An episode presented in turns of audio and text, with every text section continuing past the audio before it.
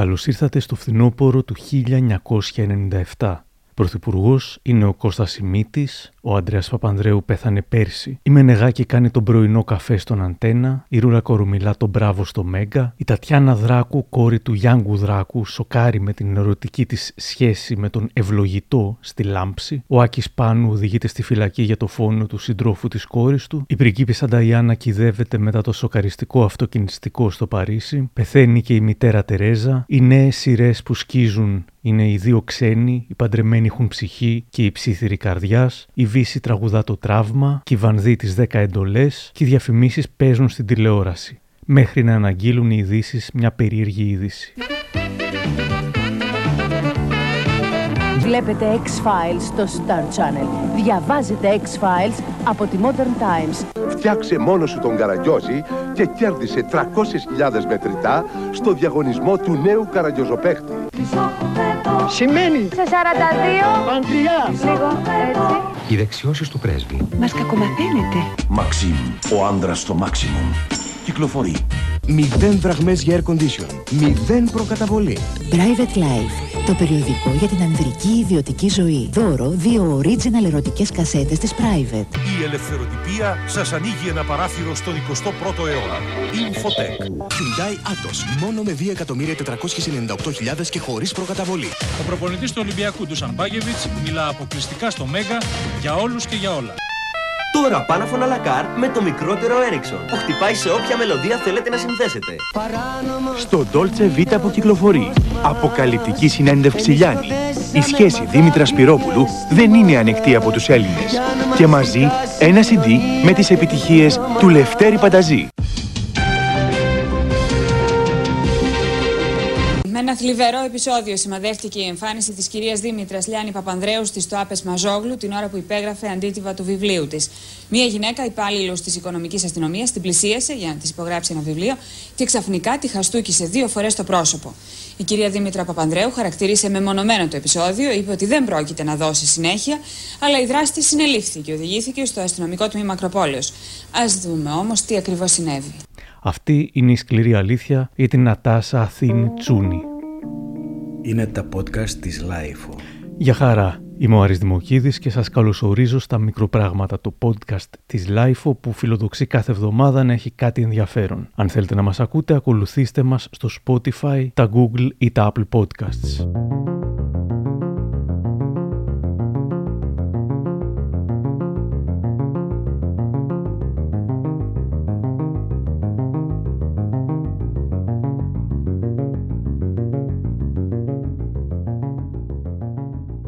Εκείνο το φθινόπωρο του 1997 ήταν γενικά ένα καλό φθινόπωρο για την Ελλάδα και ξεκίνησε με αυτά τα ευχάριστα νέα. The city to organize the Olympic Games of the year 2004 is Athens. Η αισιοδοξία ήταν μεγάλη. Το 2000 πλησίαζε θριαμβευτικά, τα λεφτά αέρεαν άφθονα και όλοι άρχιζαν να παίζουν στο χρηματιστήριο το οποίο ανέβαινε ασταμάτητα. Σε αυτό το κλίμα η Δήμητρα Λιάννη Παπανδρέου παρουσίαζε το βράδυ της 10 Οκτωβρίου του 1997 το βιβλίο της 10 χρόνια και 54 ημέρες για τη σχέση της με τον Ανδρέα Παπανδρέου. Στο βιβλιοπωλείο Λιβάνη, στη στοά του βιβλίου, ήταν πολλοί κόσμο. Ανάμεσα στην ουρά όσων περίμεναν για να του υπογράψει το βιβλίο, μία άγνωστη μέχρι τότε γυναίκα με χαρακτηριστική κοτσίδα, την οποία σύντομα θα ανέμιζε με ύφο. Εγώ δεν καταλαβαίνω να πάρω Γιατί το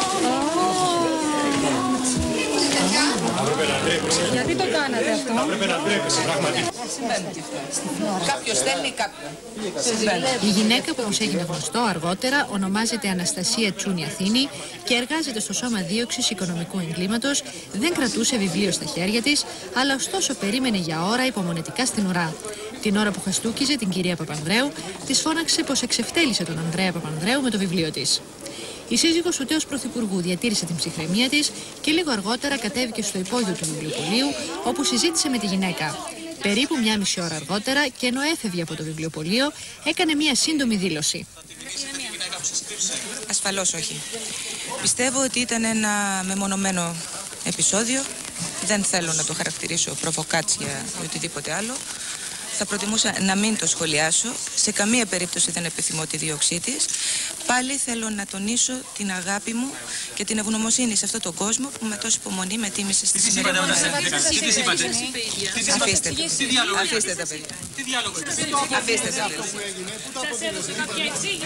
Σας εξήγησε γιατί το έκανε; Τελείωσε. Η γυναίκα οδηγήθηκε αργά το βράδυ στο τμήμα της Ακροπόλεως την ώρα που αστυνομικοί την μετέφεραν, οι συγκεντρωμένοι στο βιβλιοπωλείο της επιτέθηκαν και την καθίβρισαν. Γιατί το κάνατε αυτό, γιατί το κάνατε αυτό. Θα μας πείτε γιατί το κάνατε αυτό. Θα μας πείτε γιατί. Σε παρακαλώ πάρα πολύ.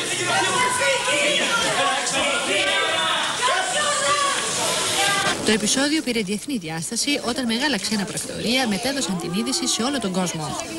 Η Αθήνη δεν είχε κρύψει ακόμα και στους συναδέλφους της ότι σκόπευε να επιτεθεί στη Λιάννη, λέγοντάς τους «Αυτή εγώ θα τη χτυπήσω». Όταν η Λιάννη θα συναντούσε την Αθήνη στο υπόγειο του βιβλιοπωλείου, σύμφωνα με την ίδια, τη ρώτησε «Γιατί κοπέλα μου το έκανες, τι έχεις μαζί μου, σου έκανα κάτι» και η Αθήνη απάντησε «Δεν ξέρω, ίσως είχα φορτιστεί από αυτά που λέγονται για σένα στις εκπομπές». Τι λεγόταν όμως τα τελευταία χρόνια για αυτήν, η Δημητραλιάνη, ακόμα και πριν το θάνατο του Παπανδρέου, είχε γίνει ένας άτυπος σάκος του box, ένας αποδιοπομπαίος τράγος, στον οποίο ξεσπούσαν πολλοί Έλληνες και πολιτικοί και δημοσιογράφοι. Εδώ οι μακαρίτες πια, Γιώργος Τράγκα και Θέμος Αναστασιάδης. Εγώ θέλω να πω το εξής. Εμένα δεν με απασχολεί καθόλου ο άνθρωπος Δήμητρα, δηλαδή έχω καταλάβει τι είναι και γι' αυτό έχω ξεκινήσει. Τι έχεις καταλάβει, δηλαδή; Α σου πω. Τι είναι η Δήμητρα; Την, την είπες Γίνεο χθε. Λοιπόν, δεν θέλω να πω χειρότερο. Την είπες Γίνεο. Αλλά αυτό που μου την έδωσε, ρε Γιώργο, δεν είχα καμία ανάγκη εγώ.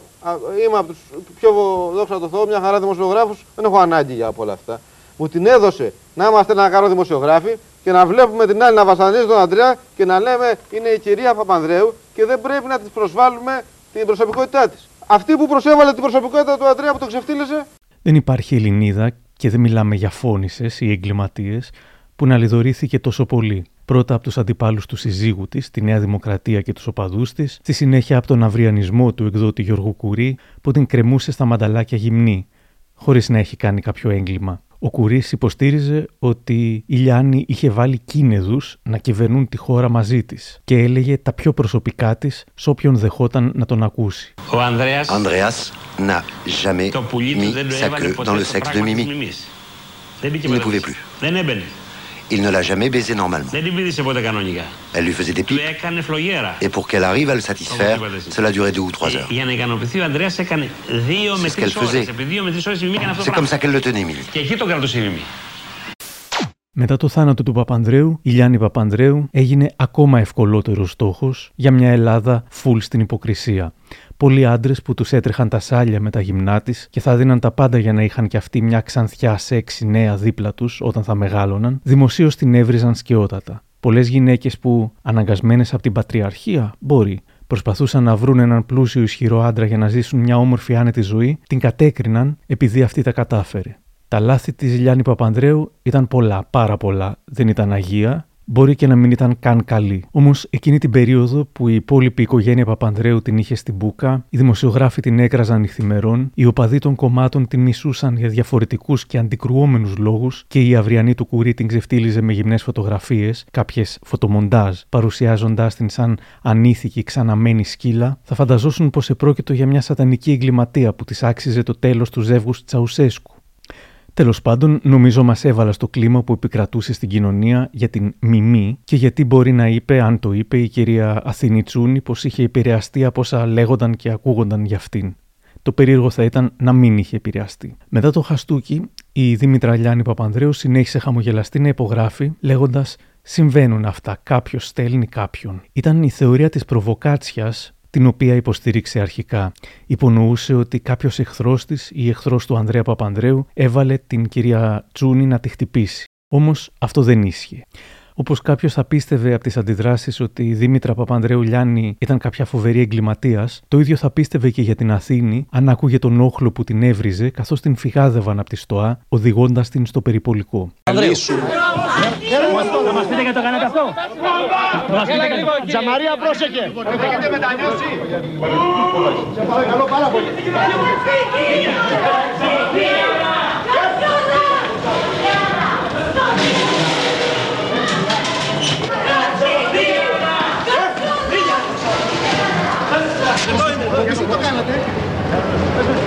Γιατί το κάνατε αυτό;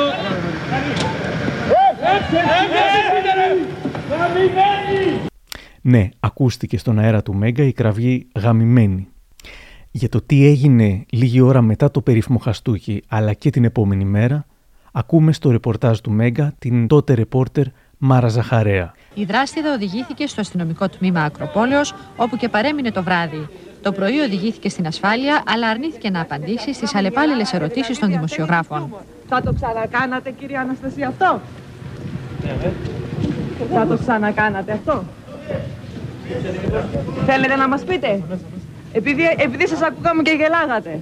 Ο δικηγόρος της πάντως κατηγόρησε τους άνδρες της ασφάλειας της κυρίας Παπανδρέου ότι την προπυλάκησαν στο υπόγειο του βιβλιοπολίου. Η κατηγορημένη είναι σε πολύ καλή κατάσταση. Εδώ της φερθήκανε άψογα και αντιθέσει προς το υπόγειο τη ΤΟΑΣ, όπου μερικοί κύριοι σωματοφύλακες ε, την επεμπίδησαν δεόντως κατά τη δική τους άποψη. Αλλά δεν, δεν εφέρθηκαν προς κυρία και θα δούμε τι θα γίνει με αυτό το θέμα. Η κυρία Τσούνη αποχώρησε πριν από λίγο από την ασφάλεια και οδηγήθηκε στον εισαγγελέα. Ήταν χαμογελαστή και δεν έδειχνε να έχει μετανιώσει για την πράξη της. Λένε ότι είναι και προβοκάτσια, ισχύει αυτό. Η δράστηδα είναι χωρισμένη με τρία παιδιά, κατοικεί στην Παλίνη και εργάζεται στο Γενικό Λογιστήριο του κράτους. Η κυβέρνηση επισήμως δεν σχολίασε το περιστατικό. Ωστόσο, κυβερνητικά στελέχη σε κατηδίαν συζητήσεις έλεγαν πως το θέμα δεν είναι πολιτικό, ώστε να ασχοληθεί η κυβέρνηση. Αποδοκίμαζαν όμω την ενέργεια, τονίζοντας πως το χαστούκι δεν είναι τρόπος να εκφράσει κάποιος τα αισθήματά του. Για το επεισόδιο ρωτήθηκε πριν από λίγο ο Πρωθυπουργός. Προς Θεού τώρα στη συνδιάσκεψη για την παιδεία να συζητάμε για αυτά. Τελικά αφέθηκε ελεύθερη και σχηματίστηκε δικογραφία εναντίον της. Ο δικηγόρος της Φιλοκλής Ασημάκης κάνει νέες δηλώσεις έξω από την Ευελπίδων στη ζωντανή σύνδεση του Sky με παρουσιαστή των ειδήσεων τον Σωτήρη Δανέζη. Μιλάει για την πελάτησά του, κυρίως όμως είχε το δικό του πόνο. Ε, για το χθεσινό ας πούμε, επεισόδιο ήδη πλέον υπάρχει δικογραφία. Παρακαλώ πολύ μην επιμείνετε. Για τα σημερινά ήταν μάλλον αστεία, ακόμη το κομικοτραγικά. Κάνα δύο μισοπάλευοι και πάρα πολύ σοβαροί άνθρωποι που είδαν τι έγινε. Εκείνο βέβαια το οποίο θέλω να πω για να βγει και κάτι από την ιστορία αυτή, ότι επιτέλους κάποτε η εισαγγελία θα πρέπει να βάλει κάποια μορφή καθίσματα έξω από την ποινική δίωξη, διότι και εσείς και εμείς και πάρα πολλοί άλλοι άνθρωποι είμαστε επί τέσσερις ώρες περίπου όρθιοι όσο του κρυθεί η δικογραφία. Ε, ζούμε σε κάποιον αιώνα που θα έπρεπε να υπάρχουν αυτές οι διευκολύνσεις. Η εξέλιξη δικαστική κύριο... ποια είναι, θέλετε να μας πείτε; Πώς; Η εξέλιξη, η δικαστική εξέλιξη. Θα πάει η δικογραφία σε το δίκη, ο οποίος θα καλέσει προφανώς μάρτυρες ναι. και σε απολογία την κατηγορουμένη. Μάλιστα. Οι δημοσιογράφοι την κυνηγάνε στη δουλειά της. Της την πέφτουν καθώς περιμένει το ασανσέρ, ανεβαίνουν στα γραφεία πάνω και καταγράφουν συναδέλφους της να της δίνουν συγχαρητήρια και να την αγκαλιάζουν. Αυτή προσπαθεί να το λήξει. Το συγκεκριμένο χαστούκι έπρεπε να το δώσω. Αυτό είναι όλο. Ναι, τελειώσαμε. Εντάξει, παιδιά. Θα το ξανακάνατε δηλαδή. Ναι, ναι, θα το ξανακάνω. Θα το ξανακάνω. Λίγες μέρες μετά προβάλλεται στο κανάλι New Channel, γνωστό για τις μεταμεσονύκτιες trash εκπομπές του, το πρώτο πρώτο επεισόδιο της εκπομπής Αυτόφορο, που παρουσίαζε η Πέπη Τσεσμελή. Για ένα θέμα το οποίο πραγματικά συντάραξε. Συντάραξε το Πανελλήνιο. Είναι το γνωστό χαστούκι το οποίο δόθηκε...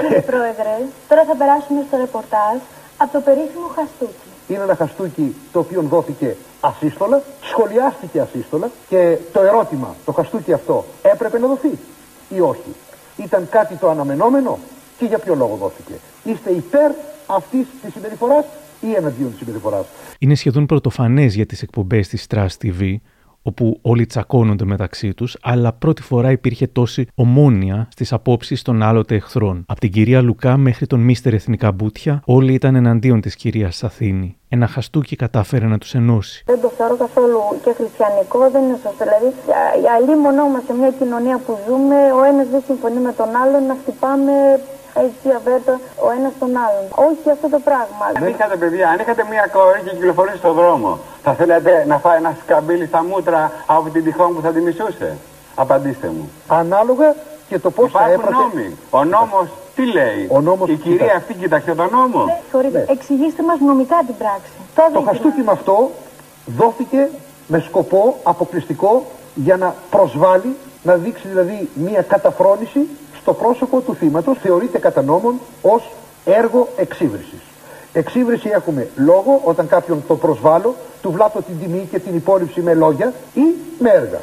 Με έργα πώς; με μια όθηση βίαιη, με ένα ε, φτύσιμο, ε, με ένα χαστούκι. Αυτό είναι έργο εξίδρυση. Αλλά επειδή υπάρχει η δυνατότητα, εκείνος ο οποίος χαστουκίζεται, εκείνος ο οποίος προσβάλλεται, δείχνει μια προκλητική συμπεριφορά. Έχει τη δυνατότητα τότε ο δράστης να απαλλαγεί. Τελικά και ο πρόεδρος της εκπομπής, κύριος Λεουτσάκος, θα καταδίκαζε σε εισαγωγικά την κυρία Αθήνη Τσούνη. Ενδεχομένως το έκανε και για αυτοπροβολή. Η μέχρι πρώτη άγνωστη κυρία Αθήνη. Επειδή ανήκει σε αριστερή πτέρυγα, μήπως το έκανε για να την δούμε σε ψηφοδέλτιο τις επόμενες εκλογές. Θα την δούμε χρόνια μετά σε ψηφοδέλτιο, αλλά σίγουρα όχι αριστερού σχήματος. Αντιθέτως, σε λίγο αυτά. Αν όμως ενώθηκαν όλες οι περσόνες του αυτοφόρου, καταδικάζοντας την Τσούνη, βλέπουμε πως οι τηλεθέατε δεν είχαν ακριβώς την ίδια άποψη. Παρακαλώ. Εδώ αυτοφορό. Ναι, καλησπέρα σας. Καλησπέρα σας. Θα ήθελα να πω στην κυρία Αθήνη πολλά πολλά συγχαρητήρια για αυτό που έκανε μέσω του προγραμματό σας θα πρέπει να ασχοληθούμε όλοι μαζί με το βαθύτερο νόημα της χειρονομίας αυτής. Η αγανάκτηση και η γνώση αυτή της αξιοπρεπέστατης κυρίας για το πού πατήσει σήμερα η ελληνική κοινωνία. Στη σαπίλα, την έλλειψη έρευνας κτλ. Πραγματικά θέλω να αγιάσει το χεράκι της. Ε, σεβαστή άποψη Σεβαστή άποψη αλλά ξέρετε, μου φαίνεται στο μυαλό τη σκηνή από την Παναγία των Παρισίων, που κάποιος άσημος καντιλανάφτης, ο Κουασιμόδος, κάποτε στέφεται βασιλιάς του λαού. Και εκεί τον είχαν στα όπα όπα όλοι. Και ο ίδιος ο λαός που τον ανέβασε τόσο ψηλά, μετά τον καταδικάει σε θάνατο. Κάποτε λοιπόν που η κυρία Λιάννη ήταν πραγματικά, έτσι παρουσιάζεται, η Lady D της ελληνικής κοινωνίας, δεν τολμούσε κανείς όχι να τη χαστοκίσει, ούτε κανείς να την θίξει. Πιστεύει ότι αυτό που έκανε η κυρία Αθήνη ήταν σωστό ή όχι; Λοιπόν, ο πρώτος τηλεθετής είπε να γιάσει το Πάρα πολύ σωστό. Το 1000%. Ήταν δηλαδή μια πολιτισμένη ενέργεια. Πάρα πολύ. Και νομίζω λίγοι ελαχιστότατοι Έλληνες άνδρες με παντελόνια θα κάνανε αυτό. Για να μην πω κανείς. Για να μην πω κανείς άντρας. Για να μην πω κανείς άντρας. Την ίδια στιγμή η ηρωίδα μας δίνει αρκετές συνεντεύξεις, γραπτές και τηλεοπτικές και κάνει και φωτογραφίσεις και στην κουζίνα του σπιτιού της, ακόμα και στην Ακρόπολη. Ο φωτογράφος Σπύρος Στάβερης μου επιβεβαίωσε πως την είχε φωτογραφίσει στην Ακρόπολη, μάλλον για το περιοδικό εικόνες του κόσμου και το μόνο που θυμάται ήταν πως ήταν πρόσχαρη και άνετη. Ο μετέπειτα βουλευτής Αργύρης Ντινόπουλος πηγαίνει σπίτι της και της μιλάει ένα ρεπορτάζ που ελαφρώς την αγιοποιεί. Προς το τέλος την βλέπουμε ως καλή νοικοκυρά να πλένει πιάτα, καθώς ο φακός ζουμάρει στην εικόνα της Παναγίας που βρίσκεται στην κουζίνα της. Τα δύο πτυχία, η ανατροφή τριών παιδιών και η αγροτική της καταγωγή ήταν μέχρι προχθές τρία πράγματα για τα οποία η Νατάσα Αθήνη 47 χρονών αισθανόταν περήφανη. Τώρα όμως ισχυρίζεται πως και το χαστούκι στη Δήμητρα Λιάννη ήταν μια πράξη συνέπειας προς όσα πίστεψε μέχρι τώρα στην ζωή της. Ασχολείται όλος ο κόσμος τώρα, 10 χρόνια με αυτή την κυρία. Λοιπόν, υπάρχουν γυναίκες άξιες, γυναίκες που είναι στον αγώνα, μάνες, εργαζόμενες μητέρες. Λοιπόν, δεν κοιτάμε όλα αυτά τα προβλήματα που υπάρχουν και θα ασχολούμαστε με την κυρία αυτή, η οποία τι προσφέρει, ποια είναι η ιστορία της τέλος πάντων. Τι έχει προσφέρει, ποιο ποιος είναι ο αγώνας της. Παρ' όλα αυτά όμως η κυρία Λιάννη υπήρξε σύζυγος ενός ε, πολύ μεγάλου λαϊκού ηγέτη, ενός μεγάλου πολιτικού. Δεν μου λέει ένα τίποτα αυτό, διότι εκ των υστέρων απέδειξε ότι αυτό τον ηγέτη τον μέτρησε με, με χρήμα τελικά, εμπορευματοποίησε τα ίδια τα αισθήματα. Η Νατάσα Αθήνη από το χωριό Μοναστηράκι της Βόνιτσας ανήκει στην γενιά του Πολυτεχνείου και πέρασε τα πρώτα νεανικά της χρόνια μέσα στην Χούντα. Ο διακαής μου πόδος ε, από μικρή μπορώ να σας πω από το δημοτικό παρόλο που μεγάλωσα σε χωριό ε, ήταν να φύγω και να σπουδάσω και πέρασα το 67 επί Χούντας. Ήταν στην, ε, στην νομική της ε, Αθήνας. Μόλις τελείωσε το οικονομικό της νομικής, η Νατάσα Αθήνη γράφτηκε και στο νομικό τμήμα της ίδιας σχολής. Το 1973 βρισκόμουν στη νομική.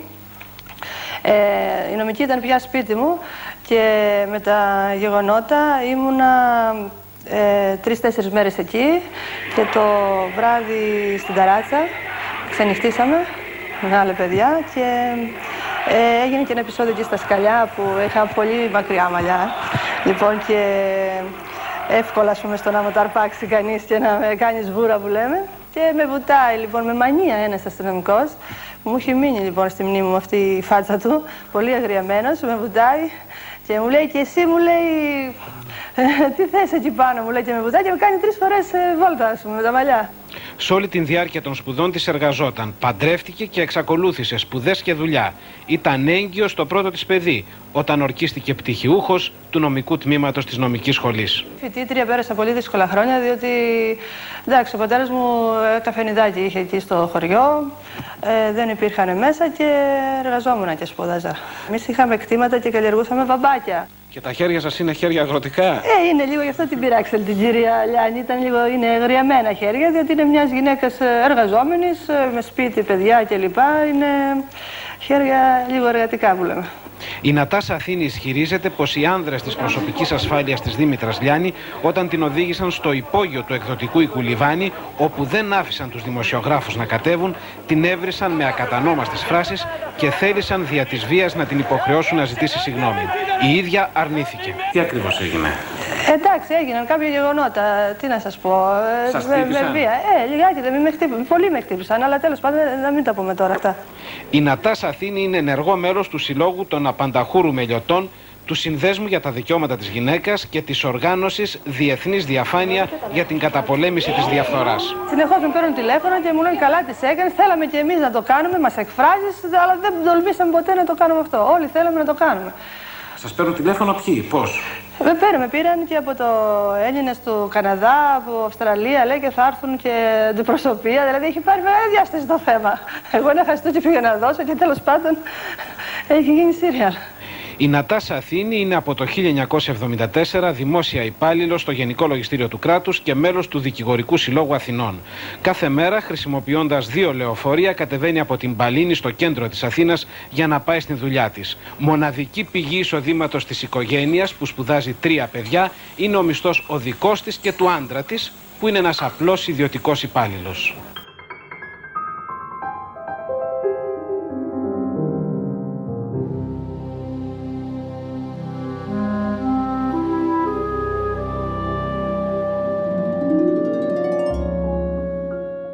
Αν συναντούσατε την κυρία Λιάννη σε ένα απόμακρο σημείο, χωρίς να υπάρχουν κάμερες και δημοσιογράφοι, θα τη χαστούκίζατε; Ρωτάει την 48χρονη γυναίκα η Χριστίνα Κοραή, παίρνοντα τη συνέντευξη για την ελευθεροτυπία.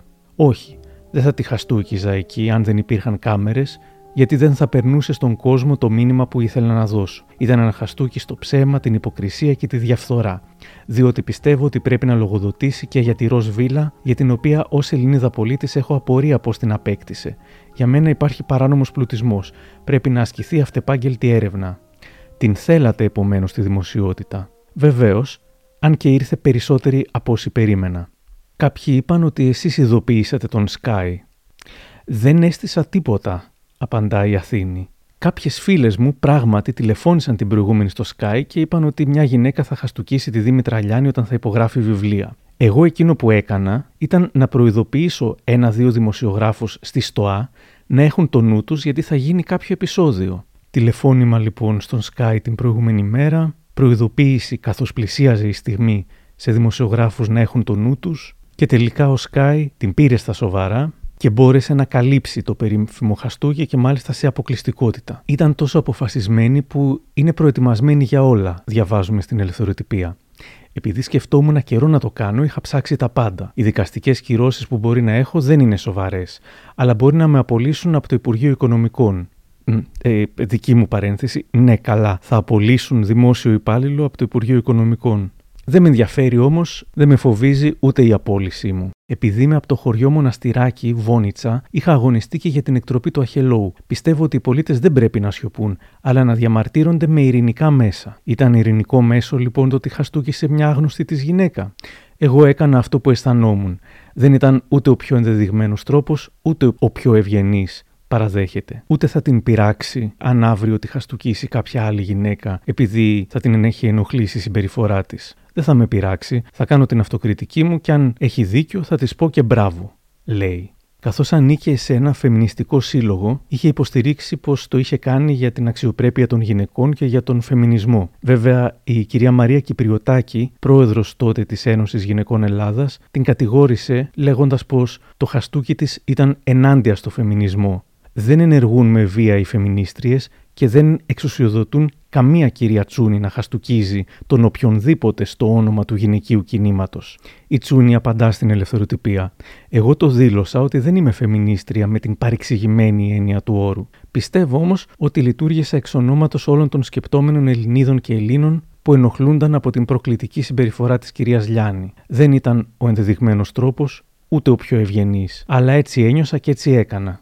Και τα παιδιά της, η 16χρονη Γεωργία, στεναχωρήθηκε γιατί φοβάται μήπως αντιδράσουν αρνητικά οι καθηγητές της και οι συμμαθητές της στο σχολείο. Η γη της, ο Παναγιώτης 18 ετών και ο Θεόδωρος 19 ετών, στην αρχή ευνηδιάστηκαν. Τώρα όμως καταλαβαίνουν ότι η μητέρα τους από αγανάκτηση έκανε ό,τι έκανε. Ο Παναγιώτης λέει χαρακτηριστικά στην ελευθεροτυπία. Ομολογώ ότι εξεπλάγην, αλλά αν ο καθένας προβληματιζόταν, ούτε η κυρία Λιάννη θα είχε φτάσει εδώ που έφτασε, ούτε η μητέρα μου θα διασυρώταν έτσι. Αν δεν ήμουν γιος της και έβλεπα στην τηλεόραση να το κάνει μια άλλη γυναίκα, θα έλεγα ότι αντέδρασε με έναν ακραίο τρόπο.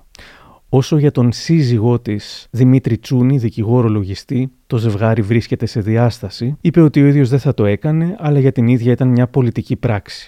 Πολλοί αναρωτήθηκαν για την κομματική ιδεολογία της κυρίας Τσούνη. Υπήρξαν φήμες ότι είχε δραστηριοποιηθεί είτε στο Κουκουέ είτε στη Νέα Δημοκρατία. Εγώ ποτέ δεν ανήκα σε κάποιο κόμμα με την έννοια της ένταξης, είπε. Παρ' όλα αυτά είχε βάλει υποψηφιότητα στις τελευταίες δημοτικές εκλογές με τον συνδεσμό του κυρίου Κασαγιάννη που υποστηριζόταν από τη Νέα Δημοκρατία. Πήρε 14 ψήφους. Η ίδια λέει ότι ψήφισε και το Πασόκ, εκτιμούσε τον Ανδρέα Παπανδρέου αλλά και τον Σιμίτη.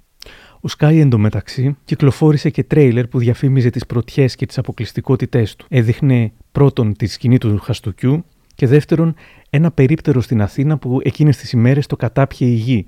Όντως, στο τρέιλερ βλέπουμε εντυπωσιακό πλάνο από τη στιγμή που πέφτει μέσα στη γη, με κόσμο να λέει έπεσε.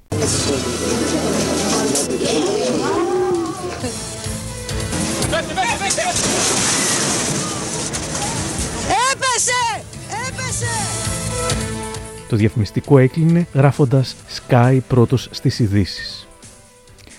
Η Μαλβίνα στο Μαλβίνα Hostess του Μέγκα έφτιαξε ένα απολαυστικό βιντεάκι που ήταν άκρος δεικτικό και σατυρικό και για τις δύο πλευρές. Ίσως και λίγο περισσότερο για την Αθήνη Τσούνη. Αναγνώστες μου συντρεχούτε με. Καθόμουν η γυναίκα του πνεύματος και υπέγραφα και ξάφνου έρχεται η αποκατηνή με την κοτσίδα και μου βαράει μία και βλέπω τον Δοστογεύσκη φαντάρο. Τη δε γέφυρα που είχα στα δόντια μου τη βρήκαν την επόμενη μέρα στη φωλιά του Λιάκουρα στην Ελευσίνα. Όταν υπάρχουν δηλώσεις σε ακριβή Παρασκευή που λέει ότι η κυρία Αθήνη έχει γίνει γραφική και δεν έχει αξιοπρέπεια, ε, ας δούμε στα δικαστήρια ποιος είναι γραφικός και ποιος δεν έχει αξιοπρέπεια. Αχ, τη σαβουριάζουνε την αγωνίστρια τρελοκοτσιδού στα υπόγεια για να τη κάνουνε τη φάλαγγα. Αλλά ξάφνου, ούψ, αναζωογονημένοι και ελεύθεροι, πανέτοιμοι για νέους αγώνες. Στάρματα, στάρματα, αλλά ας βγάλω και λίγο το γυαλί. Οι καλοντημένοι μη με μπερδέψουνε και με τη Ρόζα Λούξεμπουργκ. Γιατί μέχρι στιγμής μόνο με τη Σέσο και με την Αγλαή από τον Καραγκιόζη μου έχουν πει πόσο μοιάζω. Αν τα θέλει και σε ο κόλος σου, τι πας και μου το μοστράρεις, Μωρή το μάγουλο, σαν να λέει ξαναβάρα; Θα προτιμούσα να μην το σχολιάσω. Σε καμία περίπτωση δεν επιθυμώ τη δίωξή της. Λοιπόν, εγώ δεν δίνω χαστοκομεία, δεν έχω δώσει ποτέ στη ζωή μου. Εγώ δεν καταλαβαίνω να πάρω το Ε, ας δούμε στα δικαστήρια ποιος είναι γραφικός και ποιος δεν έχει αξιοπρέπεια. Δεν θα περάσει ο φασισμός. Μία στο χώμα, χιλιάδες στον αγώνα. Πάει και στέκα και αυτή στον αγώνα. Άχασα από κάμω λίγο. Καληνύχτα, μάτια μου.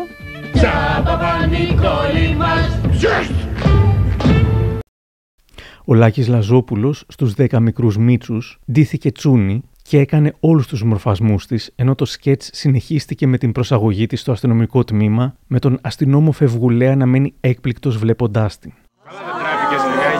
Ξεφτύλα, βλάχα, βλαχαντερό. Τι είναι αυτά; Πού είναι χατής να χατήσεις. Οριάδισα. Τι σου έκανε, Πού είναι πες μας. χατής να χατήσεις. Γιατί το έκανες Αυτό αυτό, από πέρα κοπέλα; Ε, πέρασε μέσα. Παναγιά μου, η Αστέρο. Υπήρξαν διάφορες θεωρίες συνωμοσίας τότε. Τηλεθεατής του Αυτόφορου στο New Channel υποστηρίζει πως ίσως ήταν μια στημένη σκευωρία της Δήμητρας Λιάννη που έβαλε την Τσούνη να τη χτυπήσει ώστε να κερδίσει τη συμπάθεια και τη συμπόνια του κόσμου. Ενώ στην ίδια εκπομπή ακούστηκαν και κάποιες πολύ ψύχρεμες και πολιτικά ορθές γνώμες, όπως ότι η κυρία Τσουτσούνη, όπως την είπε ένας καλεσμένος, χτύπησε τη Λιάννη επειδή της έλειπε το σεξ. Εγώ πιστεύω ότι η κυρία Τσούνη, που λέει Τσούνη, Τσούνη, κάπως έτσι λέγεται. Ε, Αφήνει, αφήνει. Κυρία Τσούνη. Ε, καταρχήν είναι κομπλεξικιά η γυναίκα. Ναι. Γιατί είναι κακάσχημη, γιατί την πλησιάζει το αρσενικός γάτος. Ε, καλά, δεν. Ε, δεύτερον, δεν καλυστεί ε, εκεί. Ούτε είδα, ανακαλυστία. είδα στην τηλεόραση κάτι φάση ότι την ώρα που πήγαινε στο λεωφορείο δεν, δεν έτσι έδινε κανείς Κύριε το χέρι και αυτή Νότη. το έδινε μόνη της. Πιστεύετε ότι έχει σεξουαλικό πρόβλημα η κυρία Αθήνη; Ε, σίγουρα σεξουαλικό σου είπα. Εγώ, Εγώ ήθελα- ωραία κοστίδα που εγώ έχεις. ήθελα να τη χαστούκίσω, αλλά το χέρι μου είναι πιο μαλακό από τη μούρη της. Οπότε λέω, άστινε. Μόλις πέρασαν τα 15 λεπτά δημοσιότητας της κυρίας Τσούνη, δεν φάνηκε να θέλει να τα παρατείνει. Τα επόμενα χρόνια και μέχρι τουλάχιστον τα μέσα της δεκαετίας του 2000, η κυρία Τσούνη δεν θα ξαναφαινόταν, παρά μόνο στα δικαστήρια, για τα οποία θα πούμε σε λίγο. Εξάλλου φάνηκε πως η πρόθεσή της ήταν να κάνει μια συμβολική πράξη μία φορά και μόνο. Και μετά εξαφανίστηκε. Η πράξη της βέβαια, παρότι μπορεί να προσφέρει γέλιο και χαρά σε πολλούς Έλληνες, ήταν παράνομη. Στις 11 Μαρτίου του 1999 καταδικάζεται για απρόκλητη έργο εξύβριση και το τριμελές πλημελιωδικείο Αθηνών της επέβαλε ποινή φυλάκισης 7 μηνών. Το δικαστήριο την έκρινε ένοχη γιατί, όπως σημείωσε και ο εισαγγελέας της έδρας, οι προσωπικές απόψεις είναι σεβαστές, αλλά η κατηγορούμενη υπερεύει το όριο. Καταθέτοντας ως μάρτυρας, η Δήμητρα Λιάννη Παπανδρέου είπε ότι δεν επιθυμεί τη δίωξη της Αθήνη, παρότι η συμπεριφορά της ήταν βάναυση και απρόκλητη. Λίγο αργότερα μίλησε στους δημοσιογράφους για ηθικούς αυτούργους και όταν ρωτήθηκε γιατί δεν προσέφυγε η ίδια στη δικαιοσύνη υποβάλλοντας μήνυση, είπε ότι αν ζούσε ο Ανδρέας Παπανδρέου, αυτό θα τη συμβούλευε να κάνει, να μην υποβάλει μήνυση. Στην απολογία της, η Αναστασία Αθήνη υποστήριξε ότι είχε ιδεολογικά κίνητρα η πράξη της, την οποία χαρακτήρισε αξιοπρεπή, οριακή, όχι όμως ευγενική. Είπε πως την προσέβαλε σαν γυναίκα, μητέρα και πολίτη η στάση της Δήμητρας Λιάννη Παπανδρέου, η οποία λέει ασκούσε εξουσία με τις δημόσιες εμφανίσεις της, είχε πλουτίσει παράνομα, έπαιζε όλους τους ρόλους και ήταν εξαιρετικά άπλιστη. Μετά την καταδικαστική απόφαση εις βάρος της, άσκησε έφεση και αφέθηκε ελεύθερη.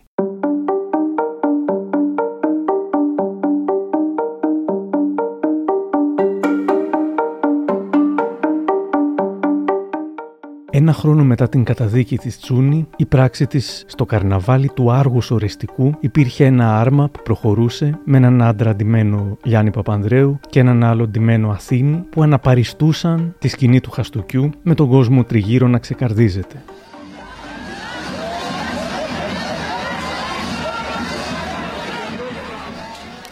Η Τσούνη συνέχισε να εργάζεται κανονικά στο Υπουργείο, φυσικά και δεν θα την απέλυαν. Είχαν βάλει όμως μια πειθαρχική ποινή, δηλαδή για πέντε χρόνια δεν θα μπορούσε να πάρει προαγωγή, κρίνοντας ότι υπέπεσε στο πειθαρχικό παράπτωμα της χαρακτηριστικός αναξιοπρεπούς διαγωγής εκτός υπηρεσίας. Η Αθήνη προσέφυγε στο Συμβούλιο της Επικρατείας ζητώντας να ακυρωθεί η πειθαρχική απόφαση. Το ΣΤΕ έκρινε ότι ναι μεν η Αθήνη είχε υποπέσει στο πειθαρχικό παράπτωμα που της αποδίδουν, αλλά λόγω της πολύ καλής υπηρεσιακής εικόνας της πρέπει η ποινή να μετριαστεί. Και έτσι αποφάσισε να της επιβάλλει απλώς την ποινή ενός προστίμου ίσου με τις αποδοχές δύο μηνών. Μερικούς μήνες αργότερα, στις 2 Οκτωβρίου του 2021, εκδικάζεται η έφεση σχετικά με την επτάμινη φυλάκιση. Το Α τριμελές εφετείο πλημελημάτων έδειξε επίοικια, πάβοντας οριστικά τη δίωξη εις βάρος της για το πολυσυζητημένο χαστούκι. Το δικαστήριο μετέτρεψε την κατηγορία εις βάρος της πρώην υπαλλήλου του Γενικού Λογιστηρίου από απρόκλητη έμπρακτη εξύβριση σε απλή έργο εξύβριση, για την απαγγελία της οποίας όμως απαιτείται προηγουμένως μήνυση από την κυρία Λιάννη Παπανδρέου και αφού αυτή δεν είχε κάνει μήνυση, η δίωξη έπαυσε.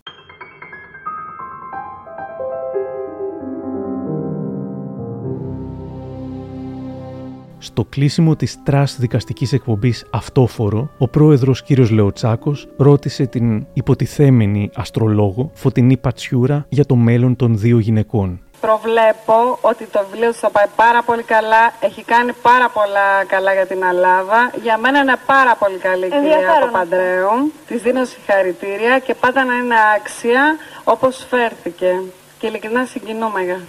Και την κυρία Τσιόνι τι έχει να μας πει; Ε, δεν συμφωνώ με τη βία. Εγώ αν ήμουν στο Αστρολογικά, αστρολογικά θα ήθελα να μας πείτε. Αστρολογικά, τι λέω για την κυρία. Λέτε να πολιτευτεί. Όχι βέβαια. Όχι, λυπάμαι πολύ. 2007. Όχι στα ναρκωτικά. Όχι στα οδικά ατυχήματα. Όχι στους κουλοφόρους. Όχι άλλους λαθρομετανάστες. Όχι στην παραποίηση της ιστορίας. Όχι η Τουρκία στην Ευρώπη. Όχι το όνομα της Μακεδονίας. Ναι σε εθνικές επιλογές. Ναι στην Ελλάδα που μας ενώνει. Ναι στο λαϊκό ορθόδοξο συναγερμό και στον αρχηγό του Γιώργο Καρατζαφέρη. Ναι στη νίκη με τη νίκη. Το ακροδεξιό κόμμα Λαϊκός Ορθόδοξος Συναγερμός, ΛΑΟΣ, του Γιώργου Καρατζαφέρη συγκέντρωνε κάθε celebrity ή ανθιποσελέμπριτη που πειθόταν να ενταχθεί στα ψηφοδέλτιά του. Από την τραγουδίστρια Εφησαρή και τον ποδοσφαιριστή Γιώργο Ανατολάκη μέχρι τον σεξολόγο Βαΐτσι Αποστολάτο, αργότερα τη Βάνα Μπάρμπα και τον Γιώργο Κίρτσο. Ήταν λογικό πως ο Καρατζαφέρης θα έκανε πρόταση και στην κυρία Αθήνη και εκείνη δέχτηκε. Η πλάκα είναι, όπως διαβάζω, ότι ο Καρατζαφέρη έψινε και τη Δήμητρα Λιάννη να κατέβει υποψήφια του λαό. Ο καλός ο μήλο όλα τα αλέθη. Η κυρία Αθήνη δεν εξελέγει, πλησίασε κοντά όμως και ήταν η πρώτη επιλαχούσα.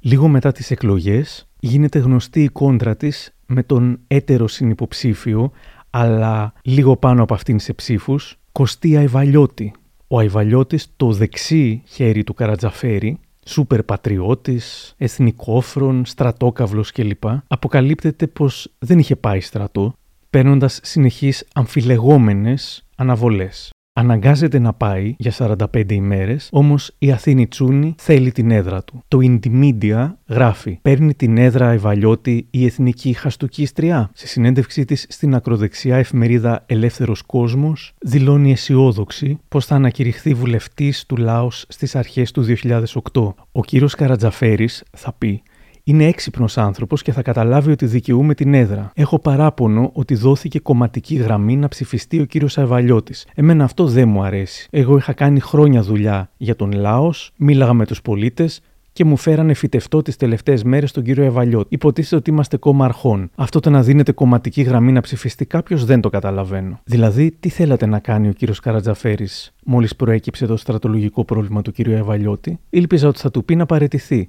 να μην γίνουμε και ρόμπα. Δεν μπορείς να είσαι πατριωτικό κόμμα και να έχεις φυγόστρατο μέσα. Είναι πολύ βαρύ, είναι ξεφτύλα, θα ξεφτυλιστούμε τελείως. Και ο κύριος Καρατζαφέρης έκανε λάθος που είχε πάρει προεκλογικά τον Αεβαλιώτη και τον γύριζε στα κανάλια. Όφιλε να γνωρίζει το πρόβλημά του. Αισθάνομαι αδικημένη.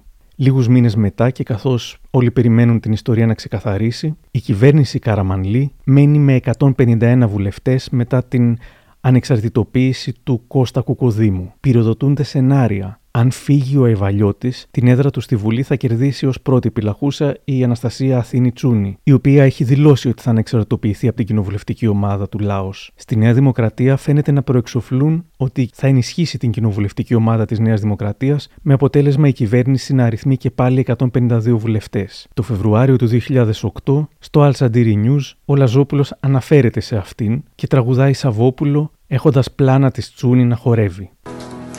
Αθήνη. Φτάσαμε στην Αθήνη. Αυτό σημαίνει, κυρία μου, κατάρρευση πολιτικού συστήματος. Σε λίγο θα φτάσει ο ελληνικός λαός να παρακαλάει την Αθήνη για να κυβερνηθεί. Και αν δεν της αρέσουμε, θα μας χαστοκίσει. Η εθνική χαστοκίστρια. Δεν τα θυμάστε οι νεότεροι; Αυτή είναι γνωστή γιατί έχει ρίξει χαστούκια. Αυτή είναι η δουλειά της. Τι δουλειά έκανε χαστούκια. Συγκεκριμένα να, να το δω πάλι. Η Λιάννη έχει βγάλει ένα βιβλίο και πήγε μια μέρα αυτή. Δες την μετά τι κάνει. Τη βλέπεις αυτό. Έτσι έγινε η διάσημη. Κανονίστε την πορεία σας κι εσείς. Λοιπόν, κάνει η Αθήνη την αρχή. Είμαστε δεν είμαστε κυβέρνηση, δεν είμαστε βρε. Και ο κουκουδί μου σ' ακολουθεί. Πάνω στην τεράτσα του Μάκη, όλο και κάτι θα έχει πει. Και στις νύχτας το λαπάδι για Εκείνες τις ημέρες μαθαίνουμε ότι το Λάος διέγραψε την κυρία Αθήνη με ομόφωνη αποφασή του. Όμως Τελικά, το Ανώτατο Ειδικό Δικαστήριο υιοθέτησε την εισήγηση του Συμβούλου Επικρατείας και απέρριψε ως αβάσιμη και αόριστη την ένσταση της κυρίας Αθήνη. Μεταξύ άλλων, έκρινε ότι οι πολίτες οι οποίοι δεν έχουν υπηρετήσει τη στρατιωτική τους θητεία διατηρούν το δικαίωμα του εκλέγην και του εκλέγεστε και μόνο στην περίπτωση που έχουν καταδικαστεί από στρατοδικείο για ανυποταξία έχουν πρόβλημα εκλογής. Η Αθήνη Τσούνη δεν το έβαλε κάτω. Χαστούκι από την Αναστασία Αθήνη, σε, εισαγωγικά το χαστούκι αυτή τη φορά, στον βουλευτή του Λάος Κωστία Ιβαλιώτη. Αυτή τη φορά, διαβάζουμε, το χαστούκι έχει τη μορφή μήνυσης κατά του βουλευτή του Λάος, τον οποίο η κυρία Αθήνη κατηγορεί για ψευδή ανομωτή κατάθεση και νόθευση ψηφοφορίας. Τι είχε γίνει; Όταν στις 12 Μαρτίου του 2008 το στρατολογικό γραφείο κήρυξε τον κύριο Ευαλιώτη ανυπότακτο διαρκείας, ο εισαγγελέας του Αριουπάγου ζήτησε την άρση της ασυλίας του προκειμένου αδικαστή. Στην πρώτη ψηφοφορία για το θέμα άρσης της ασυλίας του βουλευτή, το αποτέλεσμα ήταν ισοψηφία 102-102. Πριν από τη δεύτερη ψηφοφορία και για να επιτύχει το ευνοϊκό για αυτόν αποτέλεσμα, ο κύριος Αϊβαλιώτης μοίρασε στα έδρανα των συναδέλφων του βουλευτών έγγραφο της εισαγγελίας του στρατιωτικού Αθηνών, στο οποίο φαίνεται να είναι άκυρη η ανυποταξία του. Στο έγγραφο αυτό, ο Αϊβαλιώτης δηλώνει ότι δεν υπάρχει κατηγορία εναντίον μου και επίσης έχει ακυρωθεί και η εξάμεινη πρόσθετη στρατιωτική υποχρέωση. Για αυτήν ακριβώς τη δήλωσή του τον μηνύει η Αθήνη, η οποία επισημαίνει ότι αποκλειστικός και δόλιος σκοπός του μηνυόμενου ήταν να εξαπατήσει και να παραπλανήσει τους συναδέλφους του Έλληνες βουλευτές ώστε να ψηφίσουν κατά της άρσης της ασυλίας του. Αφού το έγγραφο που άφησε στα έδρανά τους δεν είναι αυτό στο οποίο αναφέρεται, αφού τέτοιο έγγραφο δεν υπάρχει. Ο κύριος Αϊβαλιώτης δεν έπαθε τίποτα, συνέχισε να είναι βουλευτής, μέχρι που το λαός δεν κατάφερε να μπει στη Βουλή. Έπειτα παρουσίαζε κάποιες μάλλον καλτ εκπομπές στο κανάλι Art του Καρατζαφέρη, εκπομπές που λεγόταν «Εγέρθητη». Από την άλλη, η κυρία Αθήνη Τσούνη δεν ξαναεμφανίστηκε δημοσίως ποτέ.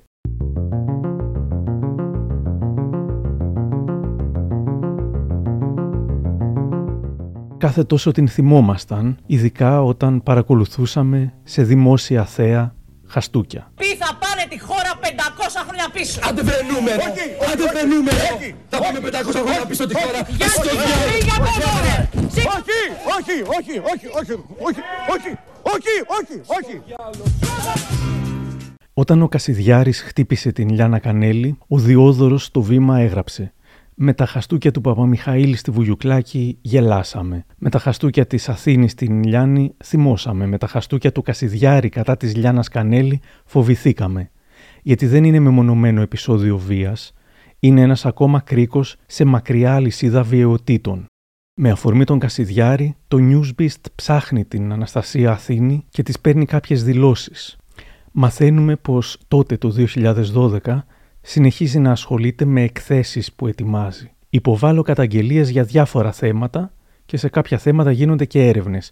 Τώρα ξεκινάω έρευνα για τα χρήματα των πυροπαθών της Ηλίας. Κάνω έρευνες αφιλοκερδός μόνη μου γιατί έτσι αισθάνομαι ότι πρέπει να κάνω, σημειώνει.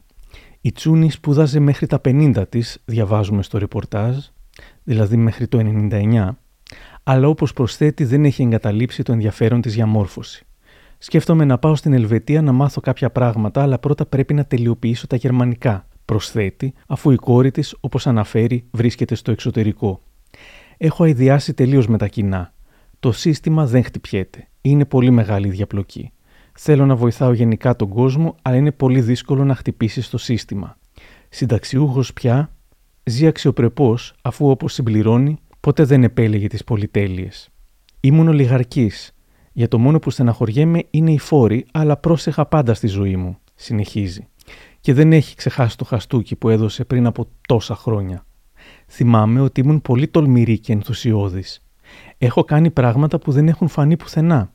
Αυτό ήταν και ένα μήνυμα τότε. Με σταματούν ακόμη στο δρόμο. Τους λέω, έκανα αυτό που μου έλεγε τότε η ψυχή μου. Και σε ερώτηση ποιον θα χτυπούσε σήμερα για τα λάθη του, απαντά πως δεν ξέρει. Τη θυμούνται κάθε χρόνο στην επέτειο του Χαστούκιου, στον Sky, τον ίδιο σταθμό με τον οποίο σχεδόν 20 χρόνια νωρίτερα είχε συνεννοηθεί, θα σχολίαζαν. Σαν σήμερα το 1997 έχει συμβεί αυτό. Μάλιστα.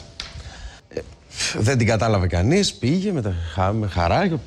Αυτό το ξανάστροφο που λένε οι μάνες μας. Κατάλαβες, οι μανάδες μας έτσι το λένε, ξανάστροφη ναι. την ανάποδη. Λοιπόν, και αυτό ιστορικό είναι, Λοιπόν, τέλος πάντων, μετά ε, ε, οδηγήθηκε για τα περαιτέρω η κυρία Αθήνη, αλλά έμεινε στην ιστορία γι' αυτό ακριβώς το, το χαστού και σου σκοπανίσω και σε ένα μία που, που θα μείνω στην ιστορία και εγώ. Ρίξε. Έτσι, ξανάστροφο. Ρίξε, ρίξε. Καμιά ναι. φορά χρειάζεται. Ασχολίαστο το τελευταίο σχόλιο. Το 2016 διαβάζουμε πως σήμερα η Αναστασία Αθήνη Τσούνη ζει στην Πάτρα. μένει στην περιοχή της Αγίας Τριάδας και συχνά πυκνά ψωνίζει στη λαϊκή της περιοχής. Σε κάποιους θυμίζει κάτι, αλλά η ίδια θέλει να κρατάει χαμηλό προφίλ. Για κάποια χρονικά διαστήματα μεταβαίνει στην Αθήνα, αλλά επιστρέφει και πάλι στην Πάτρα.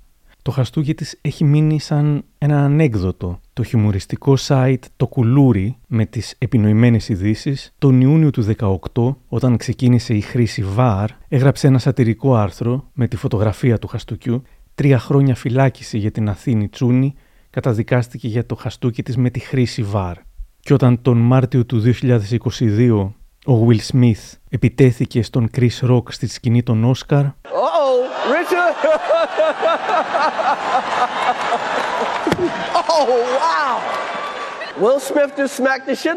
Το πιο δημοφιλές αστείο στην Ελλάδα, το έγραψαν εκατοντάδες άνθρωποι, ήταν το «Όταν η Αθήνη Τσούνη χαστούκιζε τη Λιάννη, ο Will Smith έτρωγε βελανίδια». Ο συγγραφέας Πέτρος Στατσόπουλος θα έγραφε τότε στα νέα. Ατυχέστατη σύγκριση, κατά την ταπεινή μου γνώμη. Η Αθήνη Τσούνη, με το προσχεδιασμένο θρασίδηλο χαστούκι της, διεκδίκησε τα γουρχολικά 15 λεπτά επωνυμίας, τη στιγμή που ο παγκοσμίως πασίγνωστος ηθοποιός, αντιδρώνοντας αυθόρμητα, μονάχα να χάσει μπορούσε. Στη συνέχεια, ο κύριος Στατσόπουλος υπερασπίζεται τον Σμιθ που έδιρε επειδή του έθιξαν τη γυναίκα και καταλήγει γράφοντας respect στον Will Smith. Προσωπικά δεν συμφωνώ καθόλου μαζί του. Σαφώς υπάρχουν διαβαθμίσεις χαστούκιών και δικαιολογιών.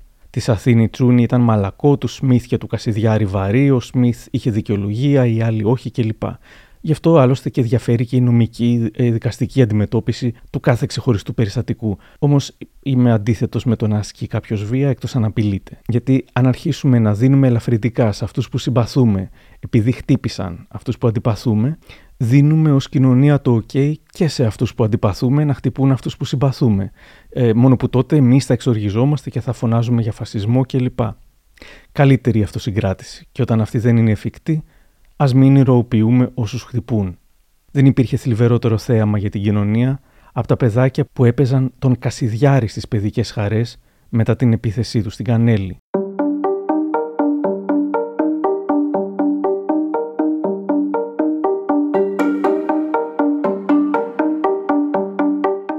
Η Αναστασία Αθήνη Τσούνη ήταν ένα πολλά υποσχόμενο για κάποιους πυροτέχνημα που με έναν περίεργο τρόπο ισορρόπησε μεταξύ της γραφικότητας και της αξιοπρέπειας, ανάμεσα στην κατηνιά και την μεγαλοπρέπεια.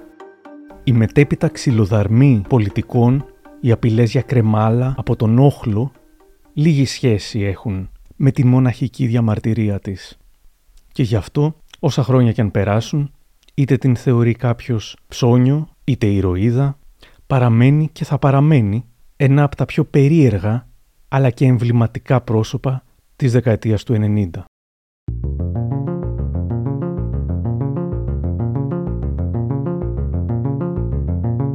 Κάπου εδώ τελειώσαμε.